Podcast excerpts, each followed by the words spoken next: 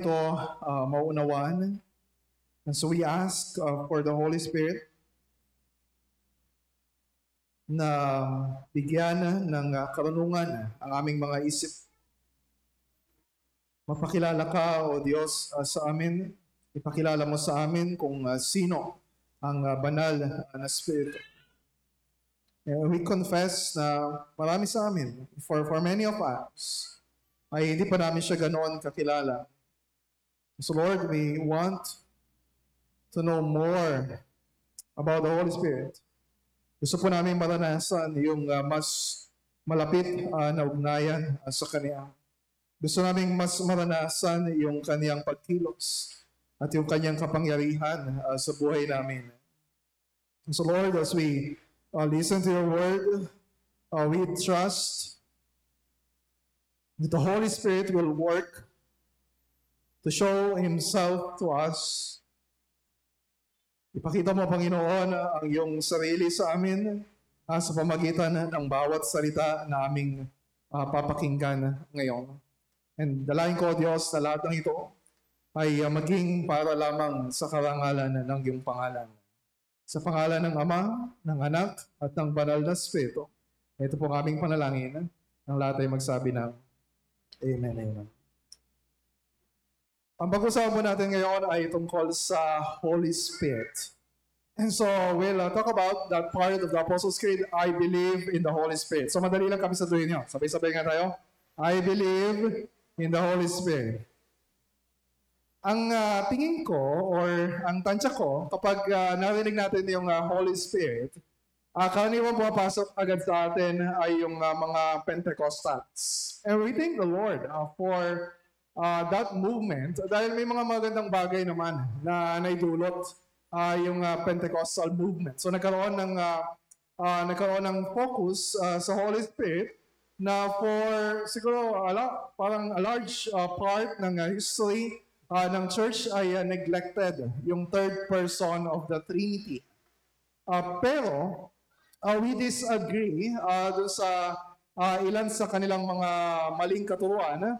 Uh, like yung uh, overemphasis uh, sa uh, person and work of the Holy Spirit. As a uh, few months ago, ay uh, namanggit ko na sa inyo na mayroong uh, isang Pentecostal pastor uh, na nagpasabi sa akin na nabalitaan nila na ang uh, focus daw ng church ay uh, si Kristo. Uh, we are a Christ-centered church, right? Uh, so sabi ng Pentecostal pastor na yun na, no, hindi dapat Uh, si Cristo yung focus, dapat uh, yung uh, Holy Spirit, kasi nandun tayo sa age of the uh, the Holy Spirit.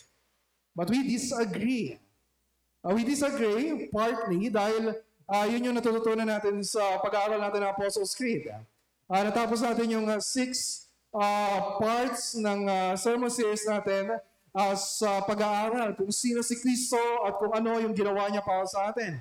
And so kalahati ng Apostles' Creed ay devoted out of the person and the work of the Lord Jesus Christ. Kung sino siya? Siya yung Son of God incarnate.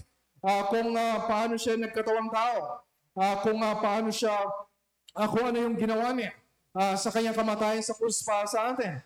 At sa kanyang muling pagkabuhay, yung crucifixion and resurrection. At kung uh, ano yung patuloy na ginagawa niya ngayon, nung siya ay umakyat sa langit, at ngayon ay nakaupo sa kanan ng Diyos, at uh, siyang patuloy na nam- namamagitan sa atin as our prophet, our priest, and our king. At sa kanyang gagawin, sa kanyang muling pagbabalik, na pinag-aralan natin last week, uh, he will come to judge um, the living and the dead. And so, tama lang na yung uh, uh, church natin ay Christ-centered church. Tama lang na ang uh, ang goal natin sa buhay Kristiyano ay maging Christ-centered. Pero hindi ibig sabihin na binabaliwala natin yung ibang persons of the Trinity. So we believe in one God, uh, three persons in one God. God the Father, God the Son, and God the Holy Spirit. So when we focus on Christ, hindi ibig sabihin na binabaliwala natin ang Diyos Ama. Sa katunayan, we honor uh, the Father as we honor the Son.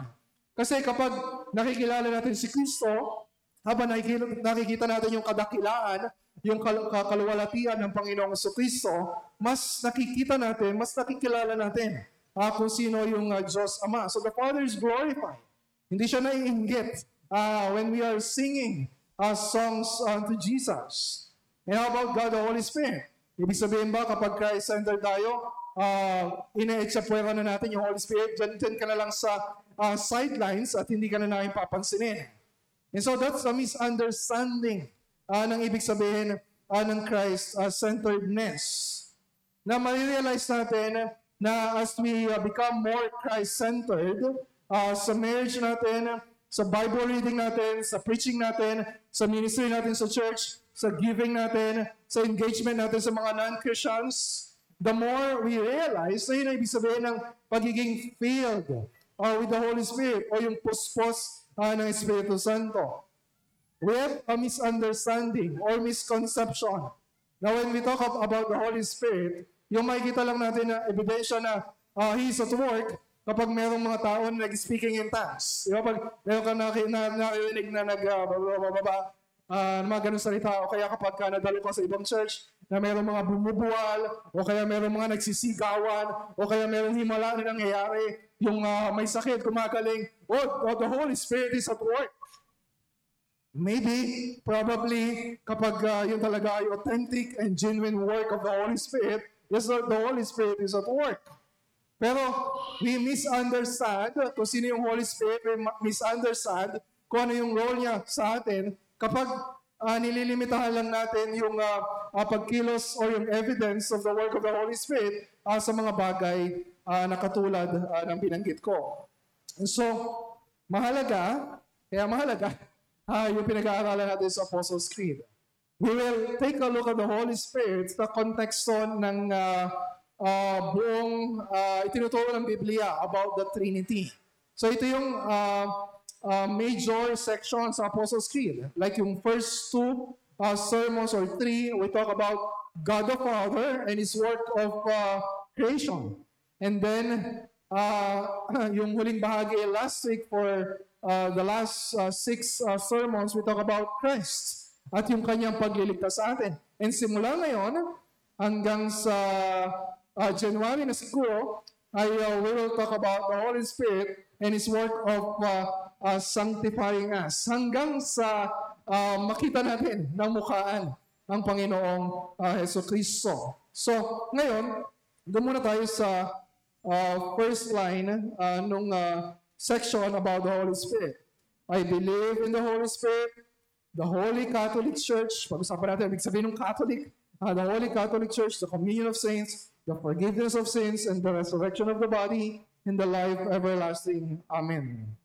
So, uh, let's talk about that line. I believe in the Holy Spirit. Sa Tagalog, sumasampalataya ako sa banal na Espiritu. Sa Latin, credo spiritum sanctum.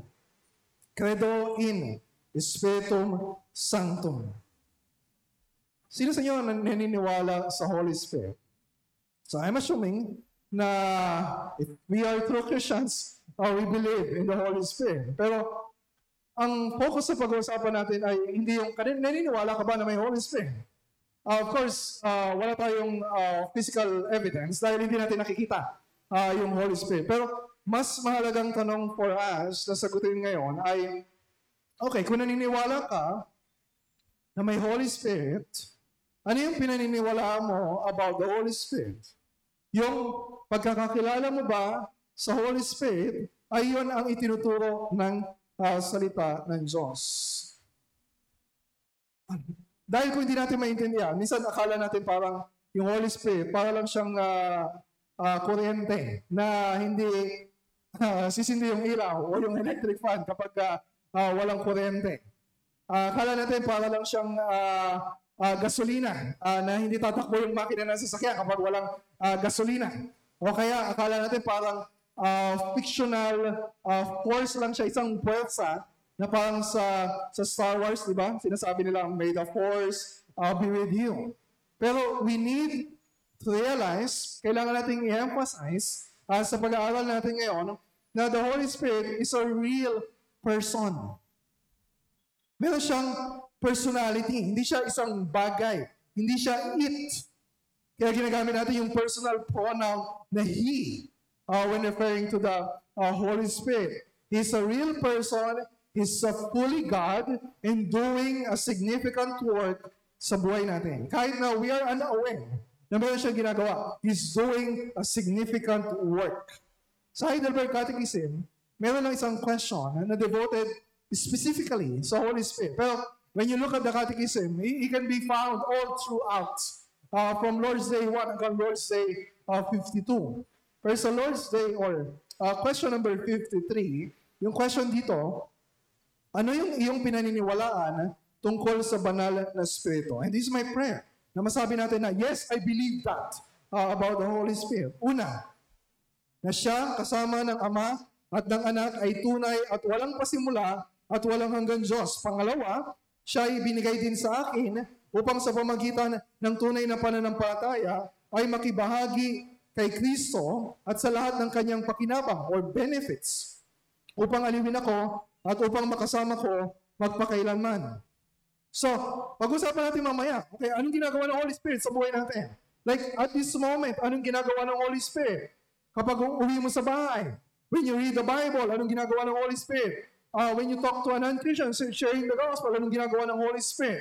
Kapag naharap ka sa isang tukso, anong ginagawa ng Holy Spirit? We'll talk about that. Pero, pero mamaya, dapat unahin muna natin kung sino siya as fully God. Yun yung starting point. Hindi muna in relationship with us, kundi in relationship with the the, the person, the other persons uh, of the Trinity. So kailangan ma-realize natin na ang Holy Spirit ay hindi salimpusa sa Trinity. He's a full-fledged member of the Trinity. Yes, third person of the Trinity, but not the least person of the Trinity. Hindi siya lesser than the Father. The Holy Spirit is not lesser than the Son.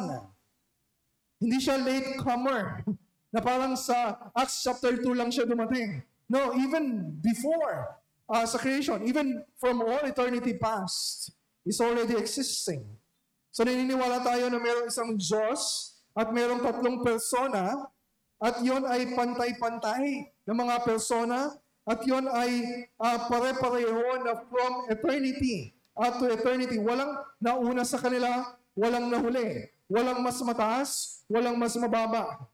Ang banal na Espiritu ayon sa Heidelberg Catechism, kasama ng Ama at ng Anak, ay tunay at walang pasimula at walang hanggang Diyos.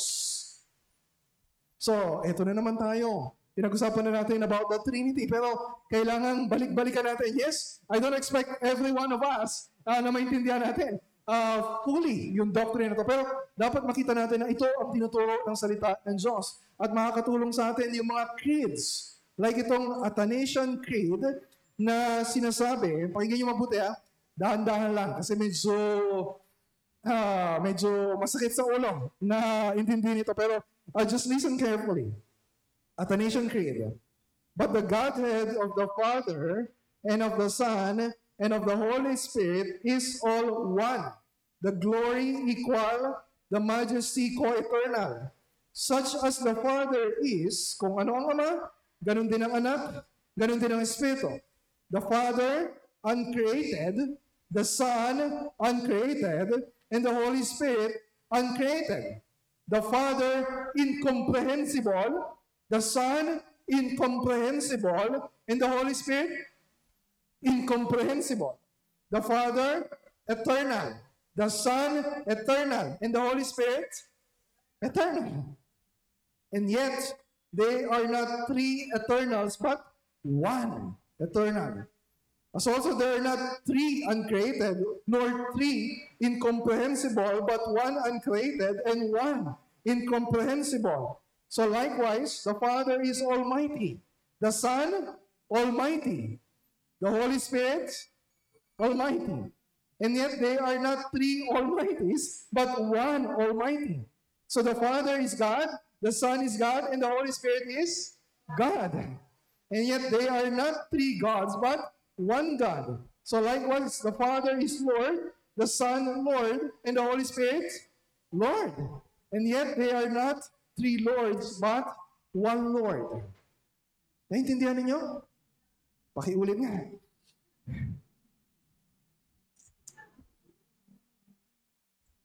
Mas madaling maintindihan, ha? na the Holy Spirit is God kung napaglaanan na natin ang panahon na patunayan na ang Panginoong Jesucristo ay Diyos din.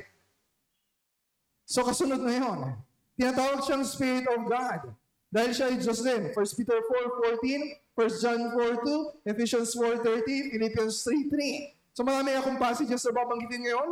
You don't have uh, uh, enough time para sabayan na po at isulat lahat, but uh, don't worry, uh, yung uh, notes natin uh, will be available uh, later this week. Wala siyang pasimula, hindi siya created being dahil siya ay eternal spirit. Hebrews nine fourteen.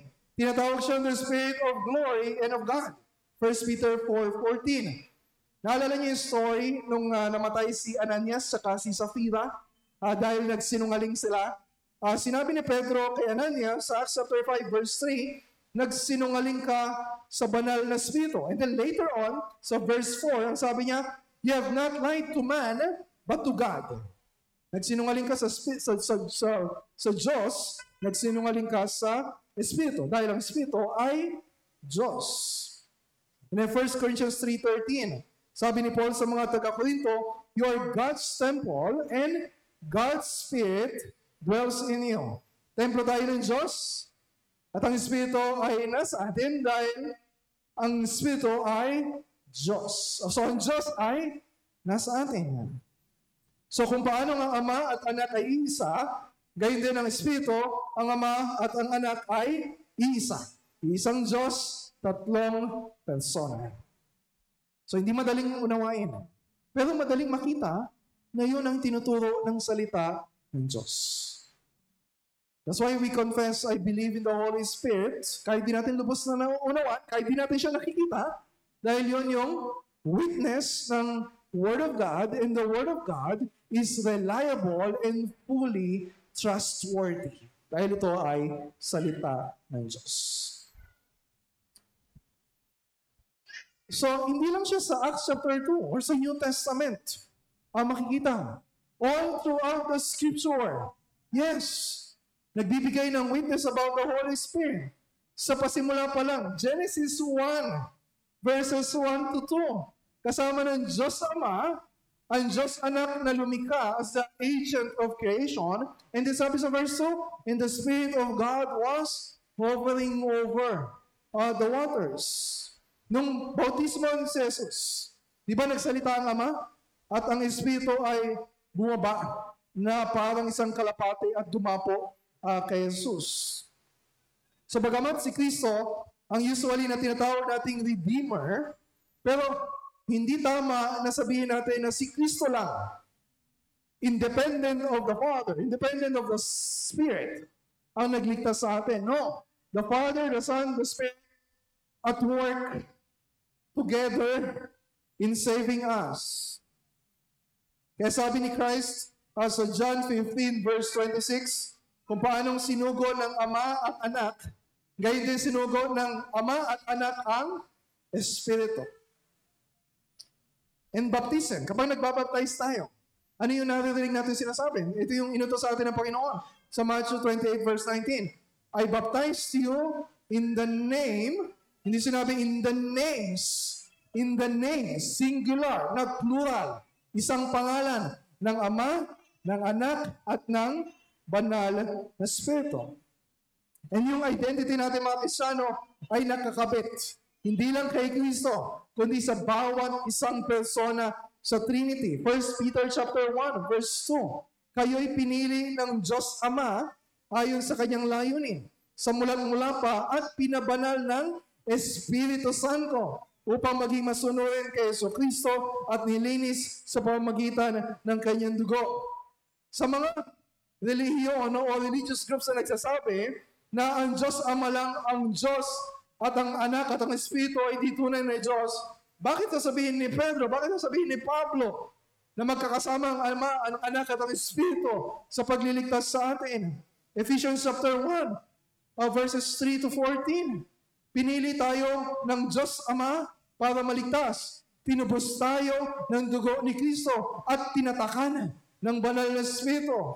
At minsan, di ba sa benediction at the end of the service, ginagamit ko yung benediction ni Paul sa Second Corinthians chapter thirteen, verse fourteen. Naway sumayin yung lahat ang kagandang, kagandang loob ng Panginoong Jesucristo, ang pag-ibig ng Diyos, ang Diyos Ama, at ang pakikisama ng Espiritu Santo. I hope it's clear. Now when we say to sa Apostles' Creed, I believe in the Holy Spirit, sinasabi natin, naniniwala ako na ang banal na Espiritu ay tunay na Diyos, katulad ng Diyos Ama at Diyos Espiritu. Do we believe that? At kung naniniwala ka, kailangan itanong sa atin, do you worship the Holy Spirit as God? Do you pray and sing to the Holy Spirit as God? Do you submit to the Holy Spirit as God? So mahalaga na yun ang unahin natin na pag-usapan. So ngayon, we will move on. Okay, anong ginagawa ng Holy Spirit sa buhay natin mga Kristyano? And just at work in our lives. Pero before we talk about that, we will spend time talking about, okay, anong work ng Holy Spirit nung dumating si Kristo sa life and ministry of Christ. So bakit nakalagay yun? Kasi kung makita natin uh, sa section na ito na si Kristo pala, bagamat siya tunay na Diyos, pero wala siyang ginagawa na anuman independent of the Holy Spirit, then we need to ask ourselves in question, paano tayo? May magagawa pa tayo? O dapat ba natin ipamuhay yung buhay natin na hiwalay sa pagkilos ng Espiritu Santo? Kung si Kristo mismo ay tunay na Diyos, pero kailangan niya, in a way, yung Holy Spirit to do the work of the ministry, to accomplish salvation for us, how much more tayo na mga Kristiyano in responding sa pagliligtas sa atin ng Panginoon. So, sa Apostles' Creed, first time ba binanggit yung Holy Spirit kung sa I believe in the Holy Spirit? No. Una siyang binanggit sa about the Lord Jesus Christ, conceived by the Holy Spirit. So ano significance noon? Conceived by the Holy Spirit, born of the Virgin Mary. So paano daw ipinagbuntis si Jesus?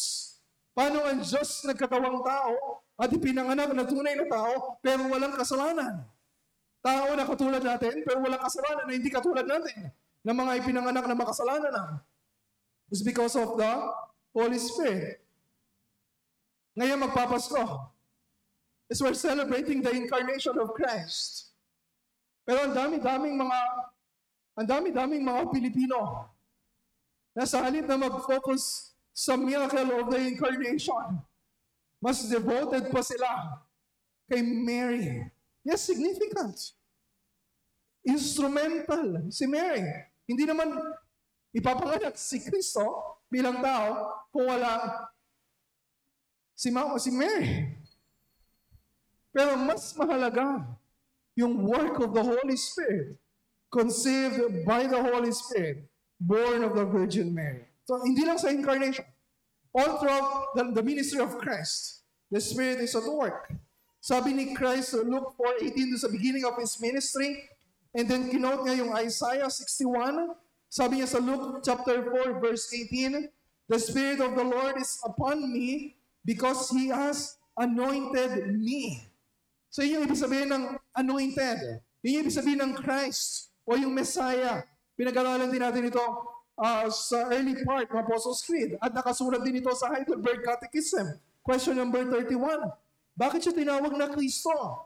Hindi apelido ni Jesus. Yung Kristo, ang ibig sabihin ng Kristo ay the Anointed One. So ibig sabihin, sapagkat siya ay itinalaga ng Diyos Ama at hinirang sa pamamagitan ng banal na Espiritu.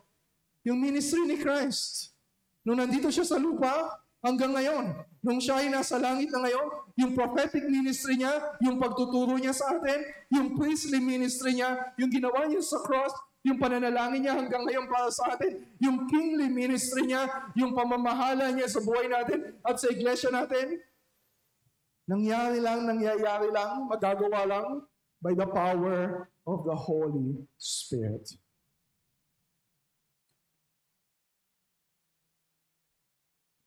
Maging yung kamatayan ni Jesus, Hebrews nine fourteen.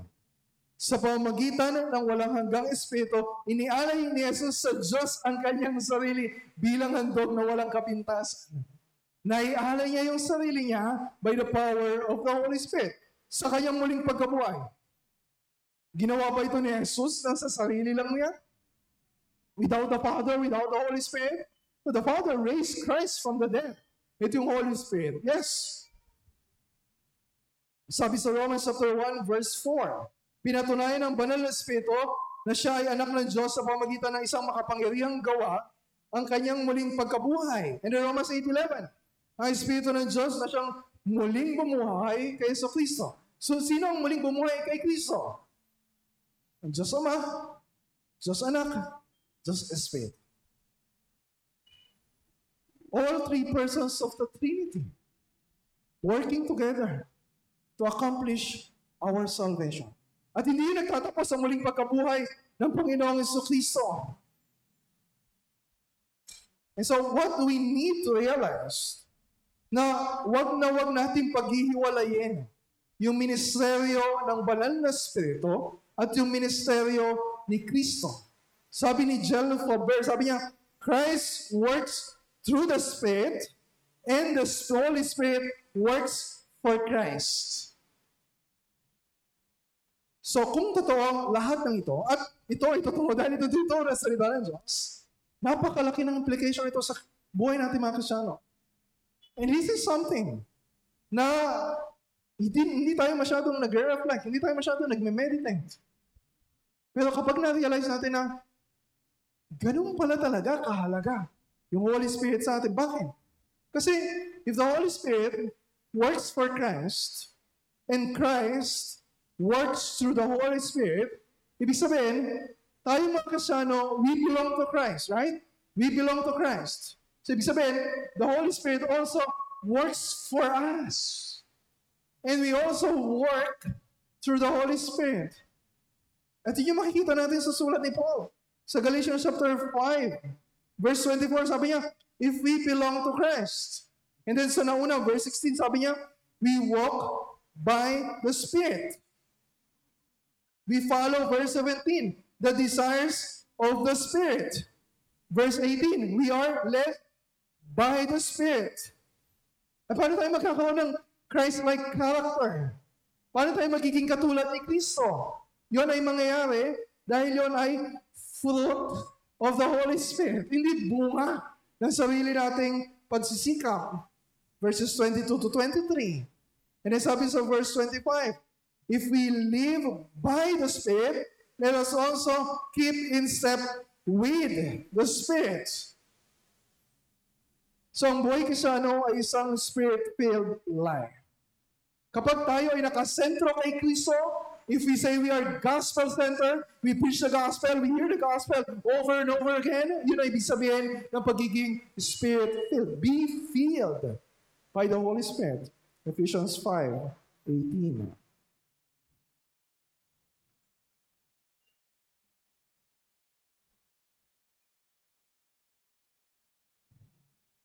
Madali ba yung buhay Kristyano?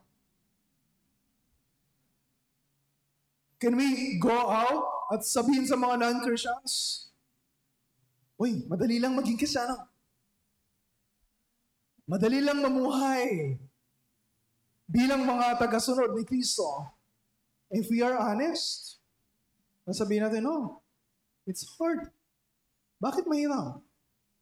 Alam, Alam niyo kung bakit tayo nahihirapan na mamuhay bilang mga Kristiyano? Because karamihan sa mga ginagawa natin, we do it by our own effort. Nilalabanan natin yung kasalanan by our own effort. Tinatry natin magbasa ng Biblia. Kapag ka nagsisimula na yung Obadiah, hindi ko maintindihan yung Obadiah. Ayoko na. Kasi we do that by our own effort. Nahihirapan tayo sa marriage life, nahihirapan tayo sa parenting because we do that by our own effort. At nakakalimutan natin, so much help is available for us. Yes, we work through the Holy Spirit. Pero dapat din natin ma-realize, the Holy Spirit works for us. Kaya yung second part ng answer ng Heidelberg Catechism about the Holy Spirit. Una, yung kanyang pagiging Diyos. Pangalawa, siya ay ibinigay din sa akin upang sa pamagitan ng tunay na pananampalataya, ako ay makibahagi kay Kristo at sa lahat ng kanyang pakinabang upang aliwin ako at upang makasama ko magpakailanman. Hindi nakasulat dito lahat ng kailangan natin malaman about the Holy Spirit. Pero sapat para maintindihan natin na ang banal na Espiritu ay regalo na ibinigay sa atin ng Diyos at mayroong napakalaking pakinabang sa atin. Naalala niyo nung kasama ni Christ yung mga disciples niya? Tapos malapit na siyang mamatay. Malapit na siyang umalis. At syempre nalulungkot yung mga disciples niya kasi parang nagpapaalam na siya sa kanila eh. Pero sabi ni Kristo sa kanila, huwag kayong malungkot. Ito yung promise niya. John sixteen, verse seven. Sinasabi ko sa inyo ang katotohanan. Ang pag-alis ko'y sa ikabubuti ninyo sapagkat hindi paparito sa inyo ang patnubay o yung helper kung hindi ako aalis. Ngunit pag-alis ko, isusugo ko siya sa inyo. Promise ni promise yan, promise. And then prayer niya, sabi niya sa John fourteen, sixteen to seventeen, dadalangin ako sa Ama upang kayo bigyan niya ng isa pang patnubay na magiging kasama ninyo magpakailanman. Siya ang Espiritu ng katotohanan. Siya'y mananatili sa inyo.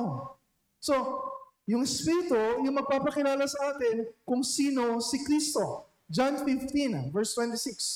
Pagdating ng patnubay o ng Espiritu, nasusuguin ko mula sa Ama ang Espiritu ng katotohanan na nagmumula sa Ama, siya ay magpapatuto tungkol sa akin. Isipin niyo, paulit-ulit binabanggit, the Spirit of Truth, the Spirit of Truth. Bakit? Kasi ang may isa sa major roles ng Holy Spirit ay ituro sa atin kung ano ang totoo para magpatotoo kung sino si Kristo.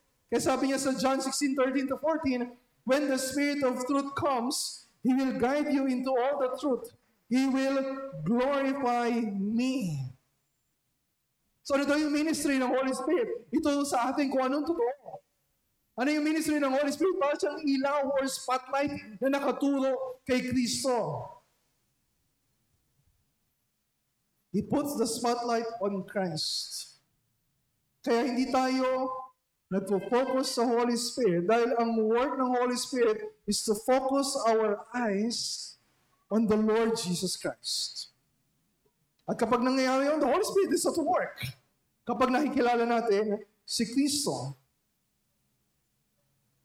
So sabi ni Jesus, bago siya umakyat sa langit, hintayin ninyo. Darating yung Espiritu na ipinangako ko sa inyo. So umakyat siya sa langit, at tapos ilang araw, nananalangin yung mga disciples. Ano pinagpe-pray nila? Pinagpe-pray nila yung fulfillment. Anong uh, mga pangako ng Panginoon sa kanila. At isang araw, habang sila'y nasa Jerusalem, sa isang kwarto, sa Acts chapter two, big, sa, during the, the Feast of Pentecost, na sineselebrate nila fifty days after nung uh, first fruit, o nung harvest nila, merong isang malakas na ingay na narinig doon sa kwarto na parang dagundong ng uh, uh, malakas na hangin. Tapos merong, merong uh, parang dila ng apoy na dumapo sa bawat isa ng mga sumasampalataya kay Kristo. Napuspos sila ng Espiritu Santo at nakapagsalita sila sa iba't ibang wika. Ebidensya, pruweba na ang Espiritu talaga ay dumating. So unmistakable yung evidence. Natupad yung pangako ni Kristo, sinagot yung panalangin niya sa Ama, at sinabi ni Pedro, kasi nagtataka yung mga tao, ano nangyayari? Mga lasing ba itong mga ito na kung nakakapagsasalita sila sa wika na naiintindihan natin?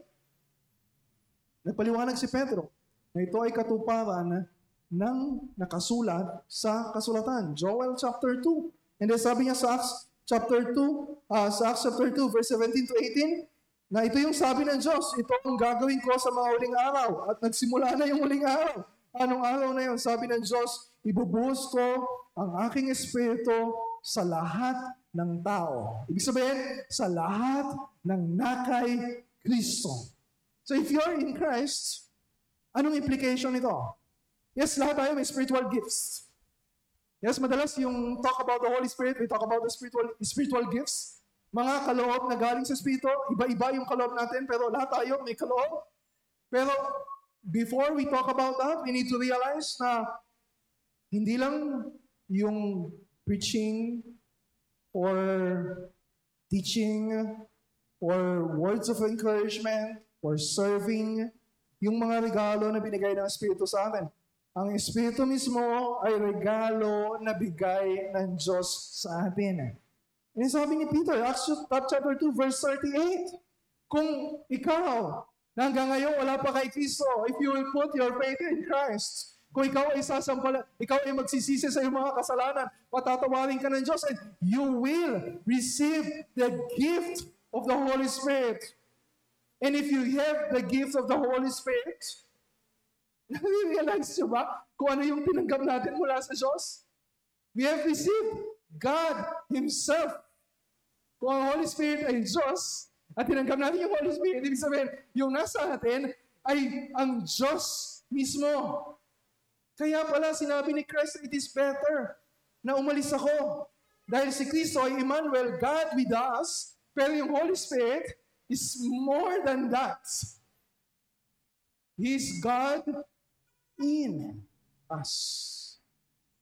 And if you have that gift, at lahat tayong mga Kristiyano, pantay-pantay yung regalo ng Espiritu ng Diyos sa atin. Hindi ibig sabihin, ah, si Pastor, ninety percent ang Holy Spirit sa kanya. Diba? Siya kailangan mag-pray para mas effective. Kahit na prayer sa tanghalian, kailangan si Pastor pa rin dahil mas anointed. But if you are in Christ, hindi ibig sabihin, deacons ka, ah, sixty percent ng Holy Spirit yung tinanggap niya. Ah, bago ka lang na Christians, meron ka ng twenty percent of the Holy Spirit. No, we all have received the fullness of the Holy Spirit.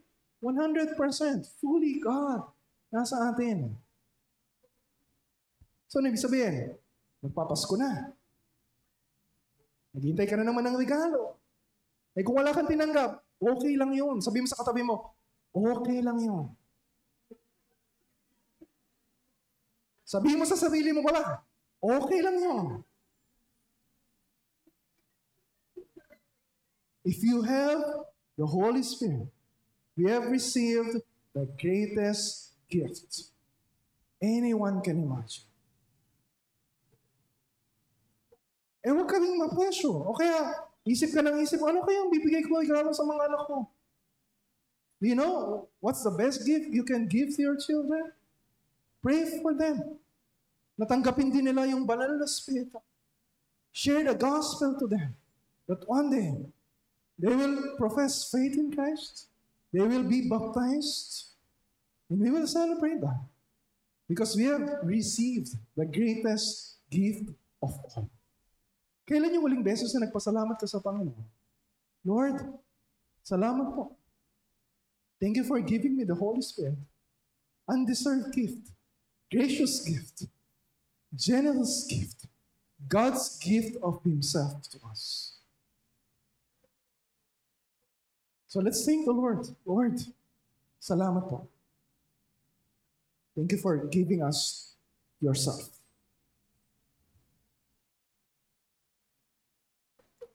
Bakit hindi tayo karaniwan nagpapasalamat about the Holy Spirit? Kasi hindi natin fully na-realize kung gaano kalaki yung nakasalalay sa buhay natin sa pagkilos ng Spirit. Hindi exaggeration na sabihin ko sa inyo ngayon, everything in your life depends on the Holy Spirit. In fact, your life ay galing sa Holy Spirit. Kaya siya tinawag na the Spirit of Life. Romans chapter eight verse two. Romans chapter eight verse ten, the Spirit is life. Second Corinthians three six, the Spirit gives life. So ibig sabihin ko hanggang ngayon, nasa ilalim ka pa rin ng kasalanan, wala ka pang tunay na pananampalataya kay Kristo, you are called spiritually dead. Bali wala lahat ng naririnig mo ngayon. Naririnig mo, pero hindi mo naintindihan, hindi pumapasok sa puso mo because you're spiritually dead. You don't have the Holy Spirit. Pero if you are born again, kapag ngayon sumasampalataya ka kay Kristo, and you get excited sa Word of God, Yes, nakikilala ko ang Diyos. Yes, nagpapakilala sa akin ang banal na Espiritu. Nagpapakilala sa akin si Kristo. Alam mo kung paano nangyari yun? It's not because you are better than non-Christians. Hindi dahil mas matalino ka, mas mataas pinag-aralan mo, o mas mahusay yung pagpapalaki sa iyo ng mga magulang mo. No. It's because of the work of the Holy Spirit. Heidelberg Catechism, question eight. Subalit, gayon na lamang ba tayo kasama na wala na tayong kakayahang gumawa ng kahit anong kabutihan at puro na lang kasamaan? Nagpapatesta yung mga tao ngayon? Hindi naman. Hindi naman tayo ganun kasama. Hindi man talaga tayo patay. Sagot? Oo. Maliban na tayo ay isilang muli sa pamamagitan ng Espiritu ng Diyos. And si Kristo nagsabi nung kay Nicodemo, sabi niya sa John chapter three, verse five, unless one is born of water and the Spirit, he cannot enter the kingdom of God. That which is born of the flesh is flesh, and that which is born of the Spirit is spirit. So ang dahilan kung bakit karamihan sa atin, I'm assuming most of us, nakita na kung sino si Kristo. Tinanggap yung gospel. When you put your faith in Christ, hindi dahil sa sarili mong willpower. Hindi dahil mas nag-exert ka ng effort to believe in Christ. Yun ay dahil you are born again by the Spirit.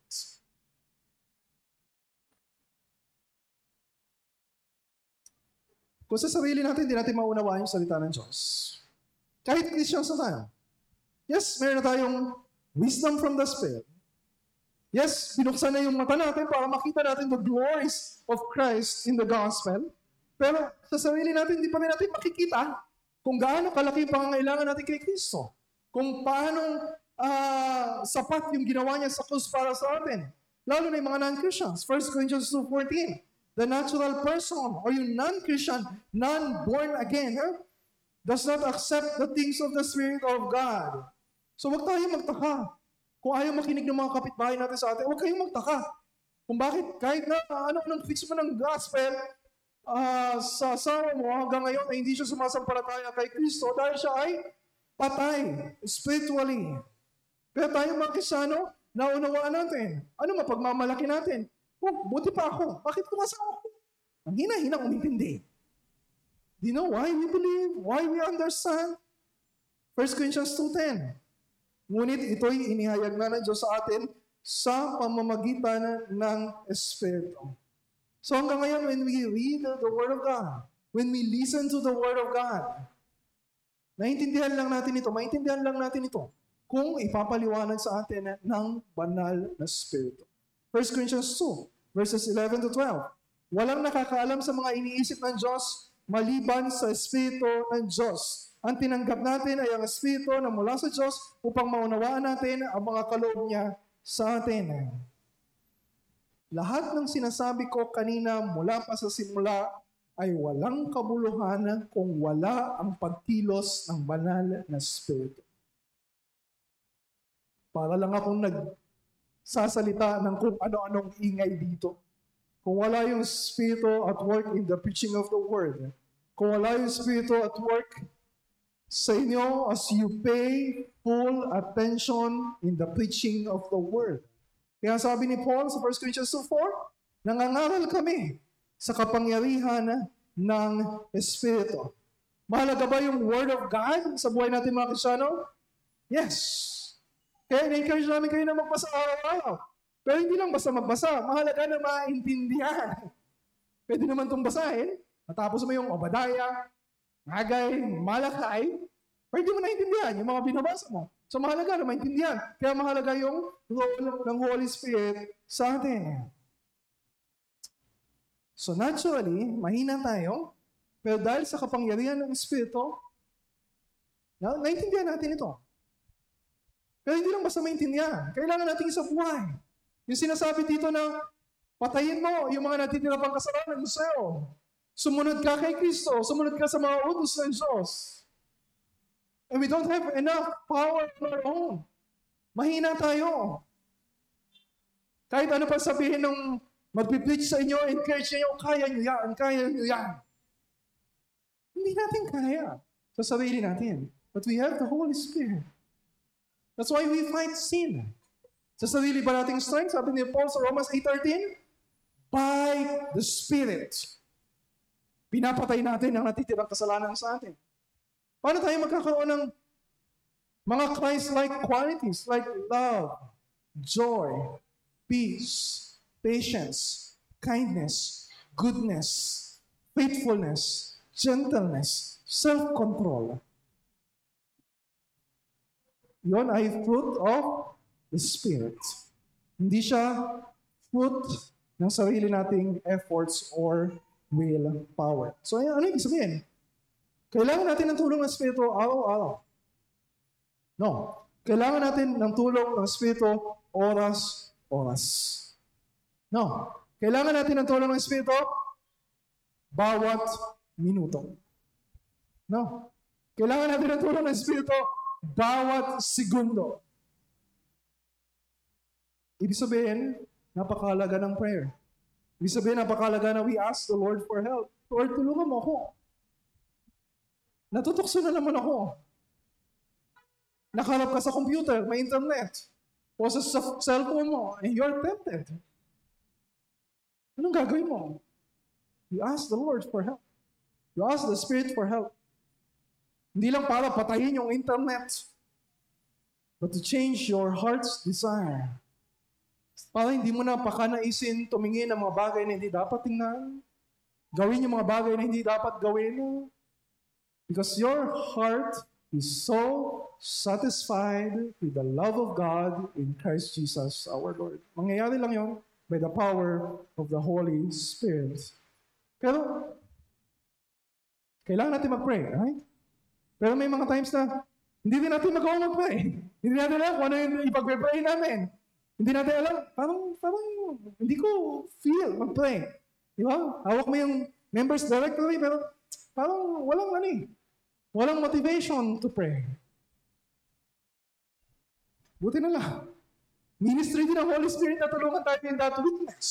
Hindi lang sa weakness natin sa prayer, sa weakness natin sa lahat. Diba sabi sa Romans eight twenty-six about prayer, hindi natin, hindi natin alam kung ano yung pag-pray natin. But the Holy Spirit helps us in our weakness. The Holy Spirit intercedes for us. The Spirit intercedes for the saints according to the will of God. God the Son, the Lord Jesus Christ, nananalangin siya sa Ama para sa atin. The Holy Spirit, nananalangin din pala siya para sa atin. That's a lot of encouragement. Na yung two persons of Trinity praying to God the Father para sa atin when we are struggling sa prayer life natin. So,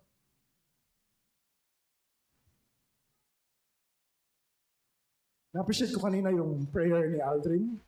He prayed na, bigyan tayo ng assurance na tayo ay mga anak ng Diyos. Kasi kaya tayo nahihirapang mag-pray. Kaya tayo nahihirapang kapag ang daming pagsubok na dumating sa buhay natin, ang daming tukso na dumating sa buhay natin, kasi we doubt na we are children of God. Mabuti ba talaga ang Diyos? Itinuturing ba talaga niya ako na anak?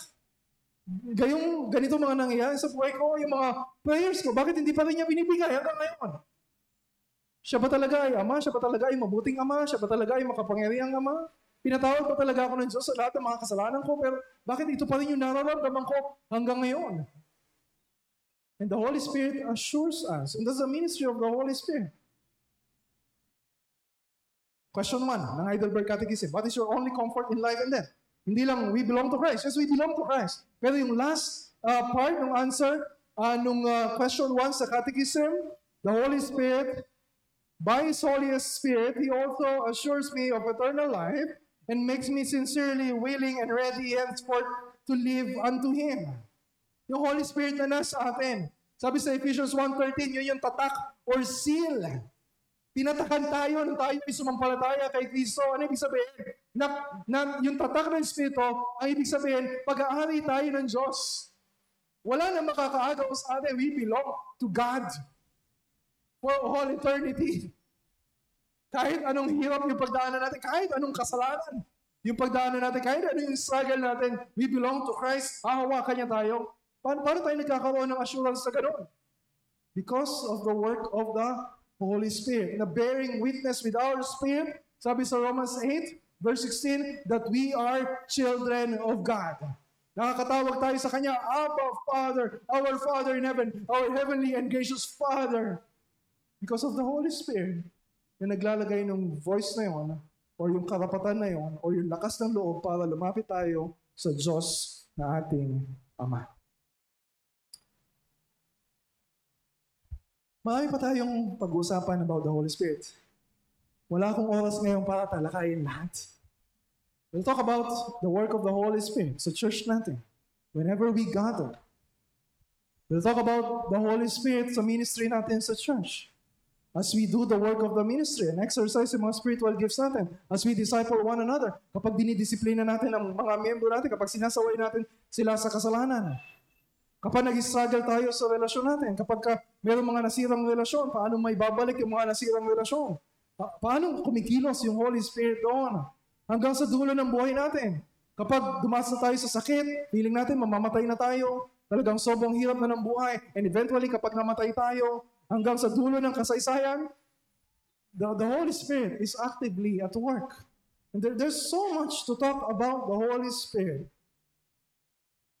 We don't have enough time para pag-usapan lahat. And we don't have enough capacity para maintindihan lahat yung nais niyang uh, ituro sa atin. Pero, ang prayer ko na ma-impress sa heart ng bawat isa sa inyo, na makita ninyo na kailangan pala talaga natin yung Holy Spirit. Nagkaroon tayo ng buhay because of the Holy Spirit. Nananatili tayong buhay ngayon at nagpapatuloy na namumuhay ayon sa kalooban ng Diyos at lumalaban sa kasalanan dahil sa kapangyarihan ng banal na Espiritu. At harap tayo sa kamatayan na hindi tumatalikod sa pananampalataya.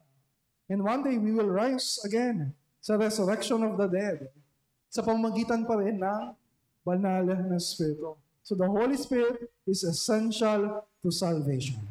Walang maliligtas kahit isa kung wala ang Holy Spirit.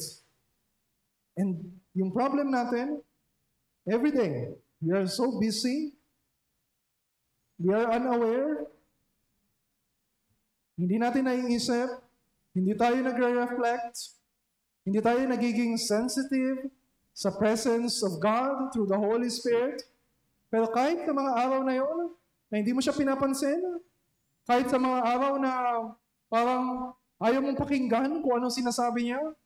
Kahit sa mga araw na gumagawa siya para kumilos sa konsensya mo kapag may naiisip ka na gawin ng kasalanan, the Holy Spirit continues His work twenty-four hours a day, seven days a week. Dahil kapag titigil siya sa kanyang ginagawa, lahat tayo ay mapapahamak. Kaya salamat sa Panginoon, magtiwala tayo sa Diyos because the Holy Spirit is always at work sa atin.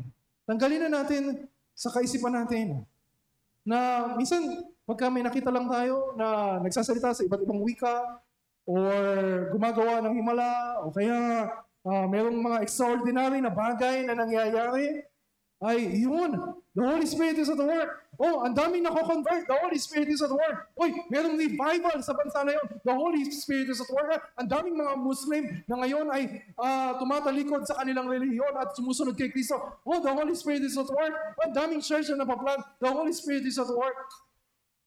And yes, the Holy Spirit is at work sa mga bagay na yun kung yun ay authentic, genuine na work of the Holy Spirit. Hindi lang siya gawa-gawa lang Ah, ng mga tao.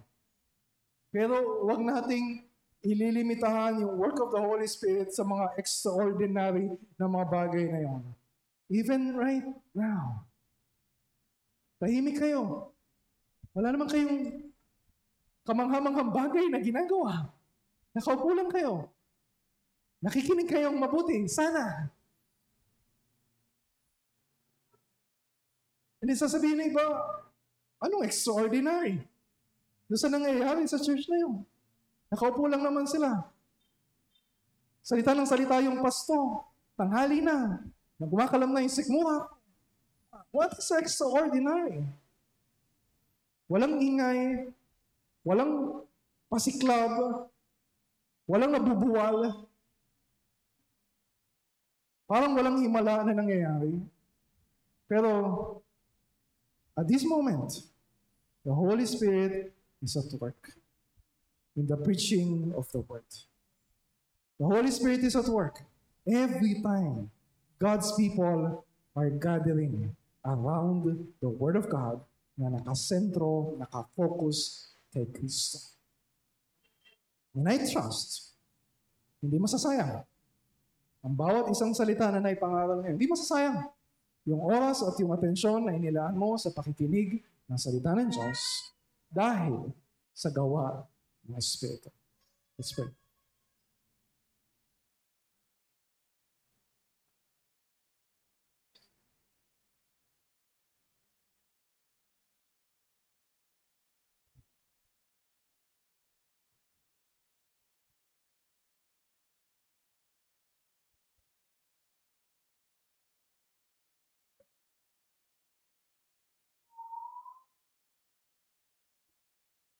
O Holy Spirit, na malapit kami sa iyo.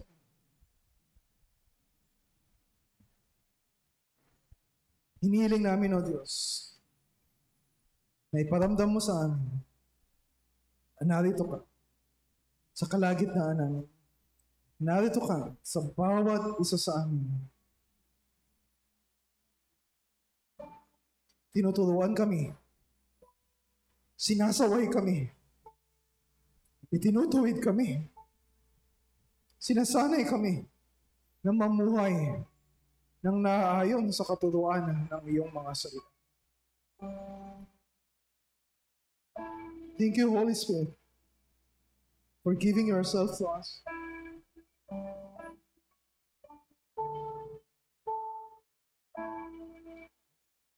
Thank you, Father, dahil pinlano mo lahat ang pagliligtas sa amin. Thank you, Jesus, for dying on the cross for us. And thank you, Holy Spirit, for uniting us to, the, to Christ in all the benefits He purchased on the cross for us. Dalayan ko, O Diyos, sa bawat isa na narito, na ma-realize nila fully how much we have received.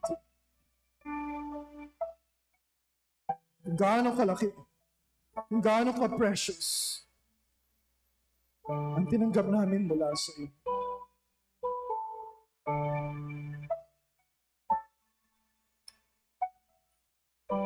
And I pray, Father, for everyone hanggang ngayon ay wala pang Espiritu sa kanila. Buksan mo ang kanilang mata. Buksan mo ang kanilang puso. Para tanggapin nila si Kristo bilang Panginoon at tagapagligtas. And give them the gift of the Holy Spirit. Dalayan ko, O Diyos, sa bawat isa sa amin. Palagi mag-umapaw sa puso namin yung pasasalamat. Magtitiwala. At pagpapasakop sa pagkilos ng Espiritu. Ang lahat po ng ito, O Diyos, ay dalangin na sa pangalan ng Ama, ng Anak, at ng Banal na Espiritu, ang lahat ay magsabi ng Amen. Let's all stand. Let's sing this song to the Holy Spirit as our prayer.